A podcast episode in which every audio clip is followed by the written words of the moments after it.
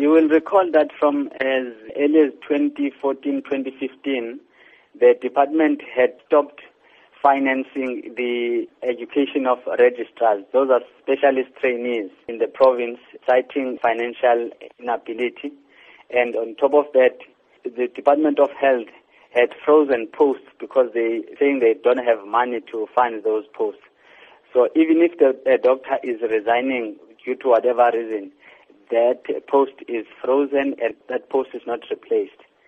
So those are the issues, and uh, obviously it has led to immense pressure on the on the members in the hospital. And what about the impact on patients who often require life-saving treatment? There is a, a great uh, negative impact on the patients. In, in neurology, for example, we only have one specialist in the whole region, just one specialist. And, you know, you've got patients that would uh, wait.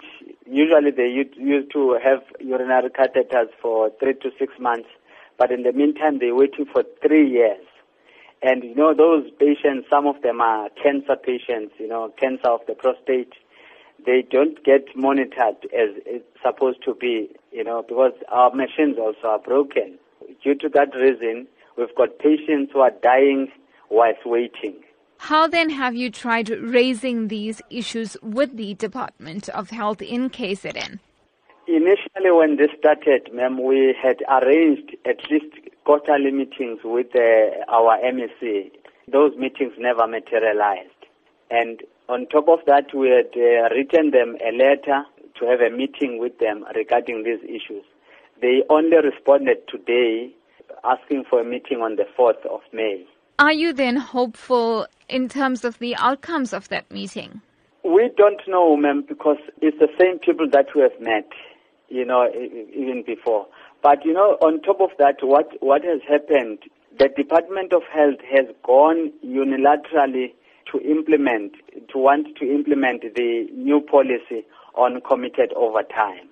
Will you then still be going ahead with your planned protest march for the 5th of May? We are going to go on a protest march because the meeting on the 4th, it was communicated to me today. I still need to get my colleagues to be available on that day. We could have it after that, but we haven't agreed as such.